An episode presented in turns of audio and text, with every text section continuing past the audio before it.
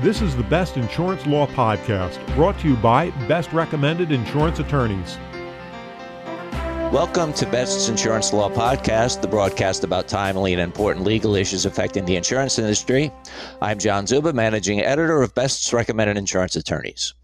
We're pleased to have with us today two highly accomplished attorneys from the New York and New Jersey offices of the civil defense litigation firm Marshall Dennehy, Warner, Coleman, and Goggin. Leonard Leicht and Harold Marachnek lead Marshall Dennehy's Trucking and Transportation Litigation Practice Group. Both men are tremendously experienced in the field. Leonard has been in private practice for 35 years and is among the 2% of attorneys in New Jersey who are certified civil trial attorneys before the New Jersey Supreme Court. He has achieved over 100 verdicts on trucking cases and handles all aspects of litigation from Carmack or cargo loss claims to motor vehicle litigation. Harold Marachnek is located in the firm's Westchester County, New York office. Harold has over 33 years in private practice and is AV rated by Martindale-Hubbell, the highest rating for an attorney's professional competence. He has litigated hundreds of trucking and transportation matters, achieving a number of defense verdicts. A former New York State prosecutor, Harold has handled numerous motor vehicle accident related investigations and crimes. Gentlemen, thank you both for joining us today. Thanks, John. We're happy to be here. Thanks, John. Thanks for having us. Today's topic of discussion is confronting the creative plaintiff in trucking and transportation litigation. And Harold, we're going to start the questioning today with you. Can you identify any emerging trends that you have been seeing in your cases? Uh, indeed, we can, John. I'm glad you asked. It, it, it, seems more and more plaintiffs' attorneys are creating, attempting to create what we call reptile type claims. We're seeing an increasing number of attorneys attempt to set up such a narrative separate and apart from the accident itself. The narrative they try to focus on uh, involves the rules, defendants' rules, their regulations, their policies, and their procedures and of course violations of those very same rules. Now, Harold, you mentioned the reptile theory. What exactly is that? Yeah, sure can. Um, in, in, a nutshell, uh, John, it was introduced approximately a decade ago. Uh, two guys, David Ball and Don Keenan, came out with their kind of how to book in 2009 called Reptile, the 2009 Manual of the Plaintiff's Revolution. Frankly, the book started a craze. Plaintiffs' attorneys were talking about it. It morphed into seminars, CLEs, conferences, articles, meetings. And it was all aimed at spreading the word about how to tap into a juror's reptile brain. The focus was on emotion. They sought to remove logic entirely from the case. The reptile theory itself asks the jury to focus on safety and security issues or rules. And the idea is to encourage jurors to envision themselves in the same position as a plaintiff, which we all know, as a general rule, is not allowable. The strategy relies on an attempt to attack what's been, what's been known and called the reptilian brain, or the fight or flight, survival, reaction portion of the brain, engaging the most primal part of a juror's mind. Here, what happens is, John, counsel seeks to actually provoke the feeling that if a defendant's actions are allowed to continue, then the community and even the jury itself may be in danger. Again, evoking the idea of emotion uh, over logic. Before the reptile theory, plaintiff's attorneys had to be careful to avoid invoking this golden rule when addressing the jury. Their arguments had to rely on the evidence presented they could not push jurors to reach a verdict based on jurors putting themselves in the shoes of a plaintiff or based on how those jurors wish to be treated. The reptile theory allows or sets the foundation for plaintiffs' attorneys to ignore this golden rule, while at the same time making a similar impression on jurors. The attorneys frankly start by establishing safety rules. They try and show how a defendant's unreasonable actions violated the rules uh, to put a plaintiff in danger. And they set the bar at that standard and not at the standard uh, we would hope the court would instruct. Listen, Len and I have spent a good deal of time. Uh, in fact, we spend most of our time defending transportation cases, and we deal every day with, frankly, the inherent bias towards truckers and bus drivers and, and commercial transportation folks. We know that plaintiffs in these reptile cases attempt to appeal to the core belief that people want themselves and their families to be safe. They use the fact that most people do not like trucks or large commercial vehicles to begin with. And most have had bad experiences at some point in their lives with trucks or large commercial vehicles on the road. With this inherent bias and the reptile theory on top of that, it certainly makes things interesting. And, and that is why we work so hard to see to it that these cases are controlled from the start. One of the things I will tell you, parenthetically, is that you know the ultimate motivator. Um, Ball and Keenan, the authors of the Reptile Bible, have reported that plaintiffs' attorneys who successfully use the tactic have returned over $7 billion in verdicts and settlements. As expected, defense attorneys have responded quickly to develop strategies that defeat reptile tactics. One other thing I will tell you, excuse me, is I read an article uh, just a couple weeks ago from a May 2020 magazine, uh, a New York law reporter, about the author speaking about the justice served by big verdicts in response to accusations that his techniques were unscrupulous and trample the rules of evidence. So that's kind of a brief idea uh, in answer to your question, John. The idea of this bias against truck drivers is an interesting topic. Uh, Leonard, what can you do when the plaintiff's attorney applies the reptile theory approach and tries to capitalize on the jury's sentiment in the courtroom? Well, John, I think the first thing you have to do is, is as Harold indicated, recognize that that bias exists out there. Presumably, in your jury screening, you'll have screened out any potential jurors who have been have been involved personally in any accidents or had a family member involved in an accident involving a large commercial vehicle or, or any commercial vehicle for that matter. But but don't don't kid yourself. I mean, everybody who's an adult, everybody who's a motorist and has been on the road at some time in their adult life, has seen trucks on the road and, and potentially seen a truck driver do something silly. Uh, but they're also just behind a truck on the road and they, and they get scared and they get um, nervous that they can't see beyond the truck and what's this driver going to do and and and, it, and frankly it terrifies them and, and that's what the reptile theory is playing towards so, in terms of confronting it in the courtroom, John, the first thing you have to do is see it before it bites you, pardon the pun. How do you do that? Well, it, it, there's some pretty obvious tells in, in the pleadings and in the manner in which plaintiff conducts his discovery. If you have pleadings where the plaintiff is asking you for information such as, uh, give me all information as to your safety rules and regulations, uh, violations of safety rules and regulations, ask questions about unnecessarily endangering the public, these are all clues to you that this plaintiff has either done this before, has read the literature, or, or is trying to exploit the reptile theory, as Harold just explained to you. How do you confront it in the courtroom? Well, once you've gotten to the courtroom, you've gotten past the discovery stage of the case, you've tried to resolve it in one way, shape, or form, or maybe tried to motion it out, and were unsuccessful. So, what I do is, is try to, you know, the, the reptile theory says throw logic out and just appeal to this base core notion of safety.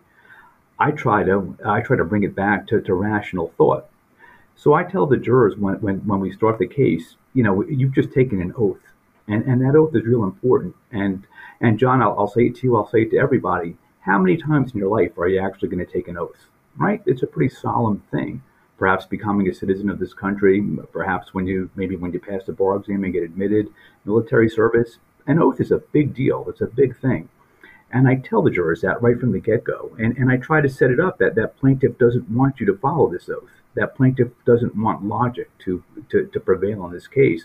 But you, as jurors, you took an oath, and that oath was to be fair, not just to the plaintiff who claims to have been injured, but also to the truck driver and the company that employed the truck driver. So you got to get that in their heads right from the get go.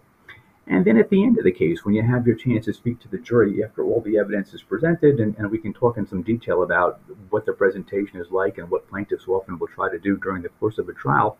But I do try to circle back at that time, John. I try to remind the jurors at the end of the case, hey, remember I told you about that oath at the beginning? You know, and now you see why it was so important. You know, you try to bring up an example where plaintiff tried to appeal to to your reptilian brain, and in fact, I know lawyers who actually show the book that Harold described to the plaintiffs in their closing because to, to the jurors in their closing because no juror likes to feel that they were manipulated. That they, no juror likes to feel that a lawyer, especially, was trying to put one over on them. And to the extent you can position the case that way and explain to the jurors that when they apply logic, when they apply their oath, you're going to come to a different conclusion, I find that to be very successful. What about the trucking or transportation company itself? Is there anything that they can do internally? And are there any rules or recommendations you provide to your clients, Harold? Yeah, there, there sure are, John. Uh, I'm glad you asked that question. So, generally speaking, there are themes or ideas defense can utilize to help spoil or dismantle plaintiff's attorney's reptile theory uh, if your witness and safety director sticks to them. Look, the best defense is to work closely with the witness, take the time you need to prepare the witness for the deposition, of course.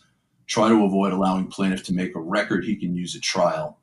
Have the client designate a safety or corporate witness to use on all cases for consistency. Work with the client and prepare him or her for what to expect. And of course, explain plaintiff's goals to them.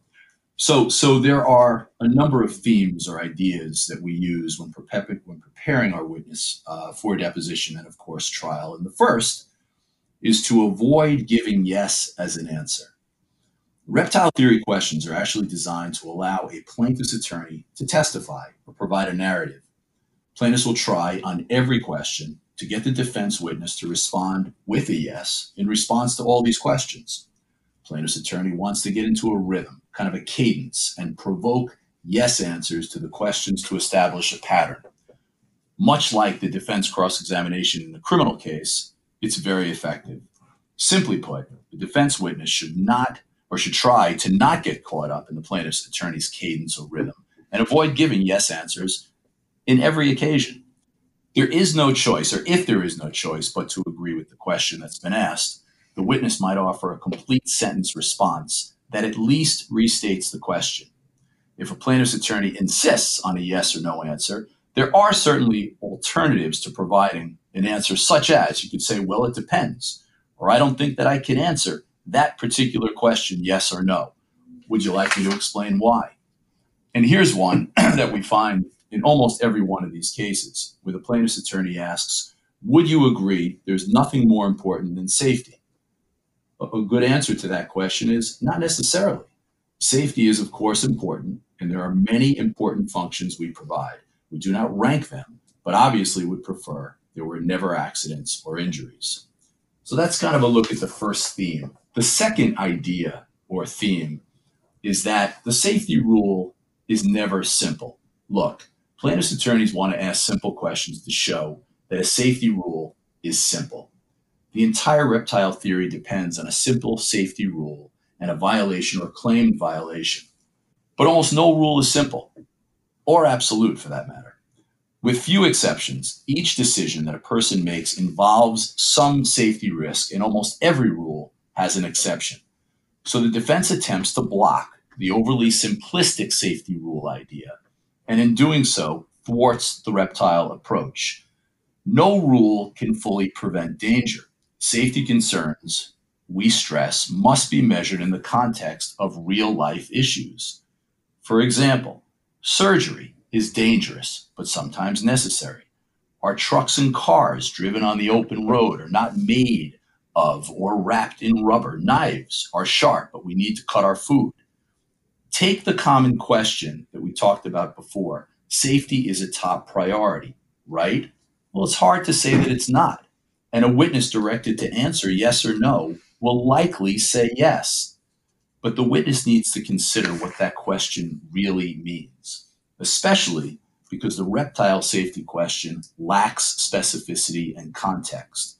So responses to those types of questions, uh, such as not always, or it depends on the context and circumstances, and I need you to be more specific with that question, are valid and appropriate.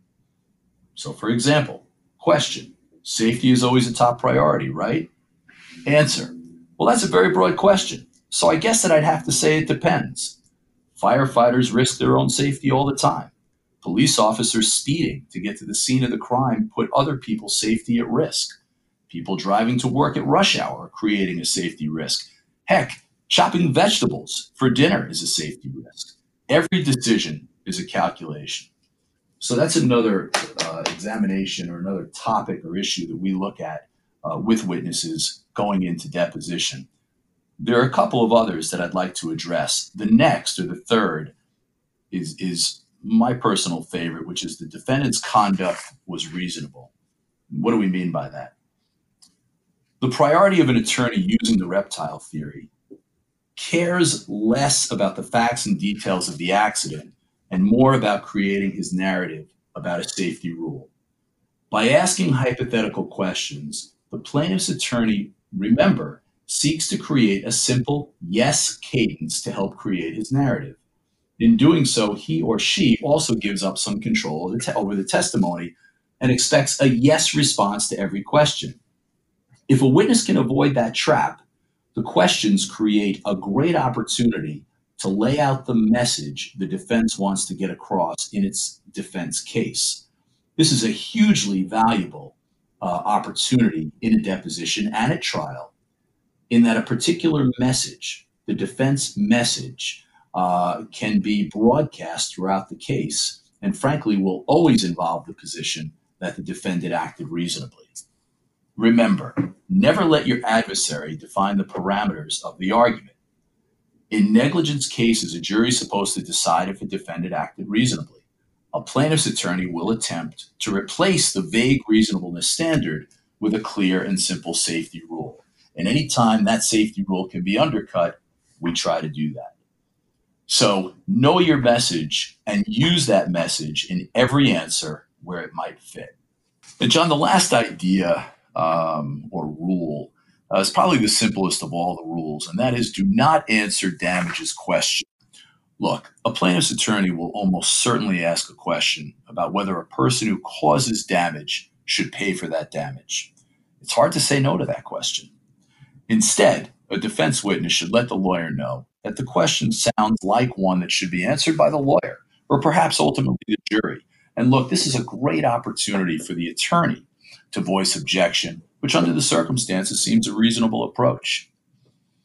To kind of sum up these four ideas, okay, we have to keep in mind that at every step of the litigation, from the very beginning to the very end, the purpose idea of the reptile theory is to promote fear and danger. Counsel seeks to threaten the safety and well being of the jury, their families, and frankly, their friends.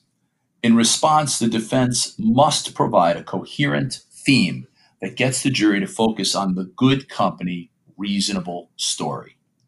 And this in an effort to remove the focus from the reptile. Leonard, do you see any other trends or theories being pursued in litigated cases? Yeah, John, there, there are two trends or two theories that I see being advanced more and more that I wanted to touch on today. One is claims based on theories of negligent hiring, retention, training, or supervision of drivers. Now, think about the, the typical truck accident. Do you have a truck driver, and that truck driver may be an owner operator, or he may work for a company, or he may be leased to a company. Uh, but usually there are two defendants in the case, one being the driver and the other being the company that employs the driver. What we see plaintiffs doing more and more now are attempting to have alternate theories of liability.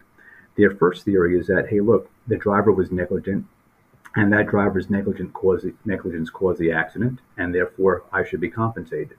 The way the theory goes is that the employer of that driver, under an agency theory or respondeat superior theory, would be responsible for the conduct of the driver and be responsible to make the payments if the driver could not make the payments on a damages award. What plaintiffs are now also doing are, are, trying to assert is trying to assert a separate cause of action or a separate theory against the employer of the driver. And by that they're saying like, hey, Mr. Employer, we know that the driver was negligent or we believe the driver was negligent.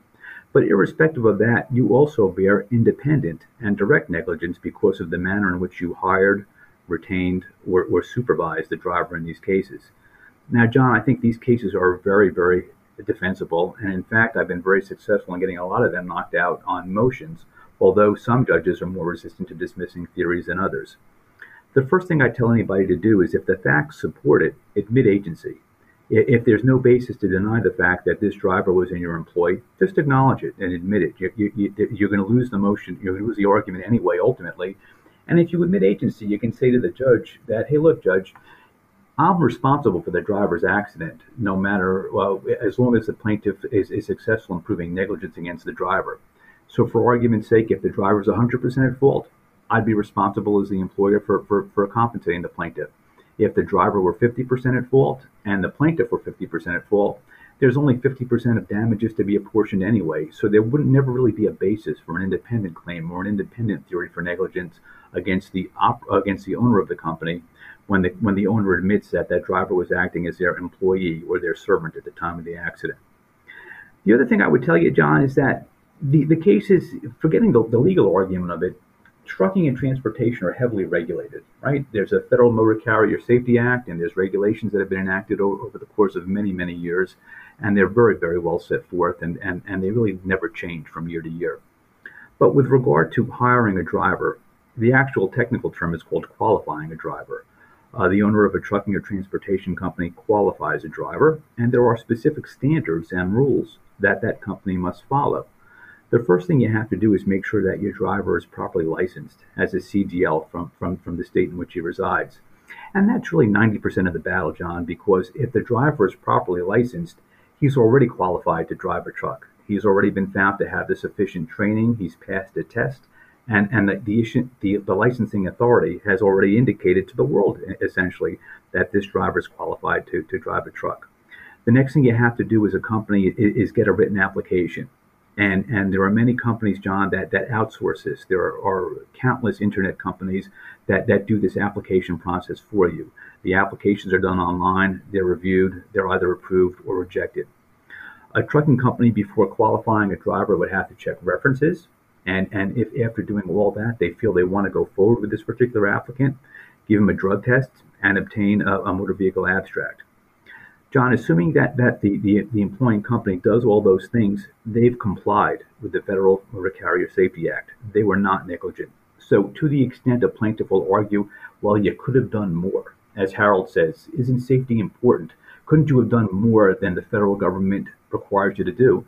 The answer to that is you could always do more. There's no limit to what you can do, but the question is, what are you required to do? What does the standard of care say you have to do? And if you meet all the requirements that I, that I just set forth, you, you, you've done what the standard of care requires. And I suggest, John, to anybody that has one of these cases, that if there's an expert out there that says, I believe as, as, as a, an employer, as a trucking company, you should have done more than what the Federal Motor Carrier Safety Act requires, I challenge that expert find out, you know, take his deposition, find out the basis for his claims. Because I think what you're going to find out once you push on that, it's nothing more than a net opinion and an expert trying to make a case for a plaintiff. John, the second sort of hot topic, if you will, that we see a lot going on uh, with is our broker claims.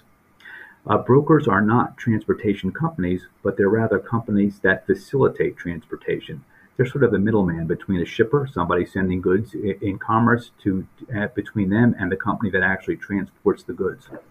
So uh, plaintiffs now, uh, if there's a situation where for whatever reason they don't feel they can make a proper Carmack complaint, which is a claim essentially for, for lost property or goods damaged in, in transit, where they feel that the trucking company uh, is not financially responsible and can't make a payment they, that they're seeking, uh, they'll try to hook the broker into the case the very first thing, and almost an important rule I would I would tell anybody out there defending bro- defending broker claims is get the case into federal court, federal court, federal court, federal court.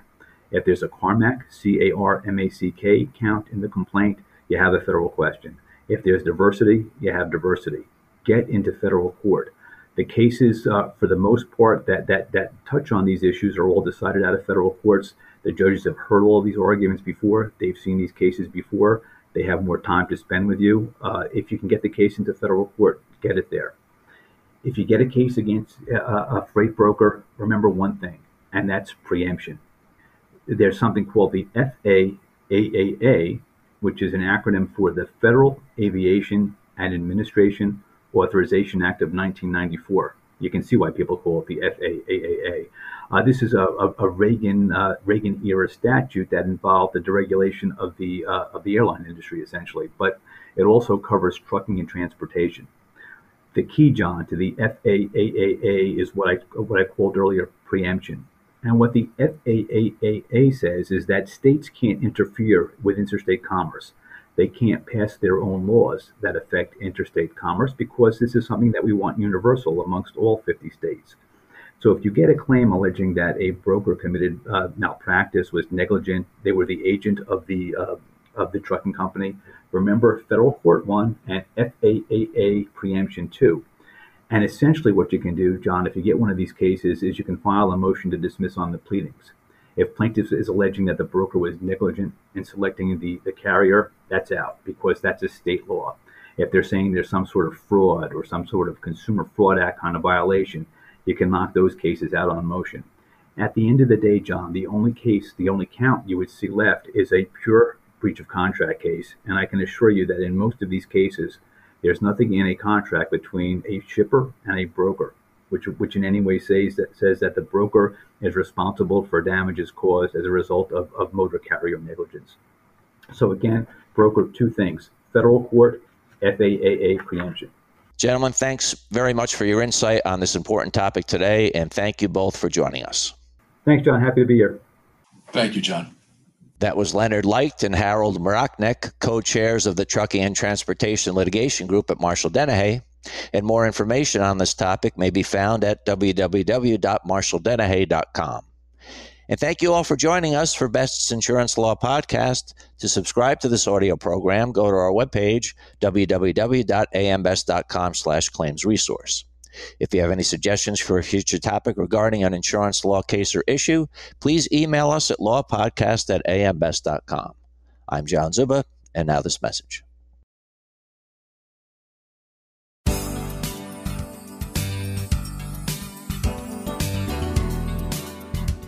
Best Insurance Professional Resources features valuable insurance industry content, including searchable profiles of client recommended insurance attorneys, adjusters, and expert service providers. Brought to you by AM Best, known worldwide as a respected source of insurance industry news and information. Visit ambest.com slash claims resource.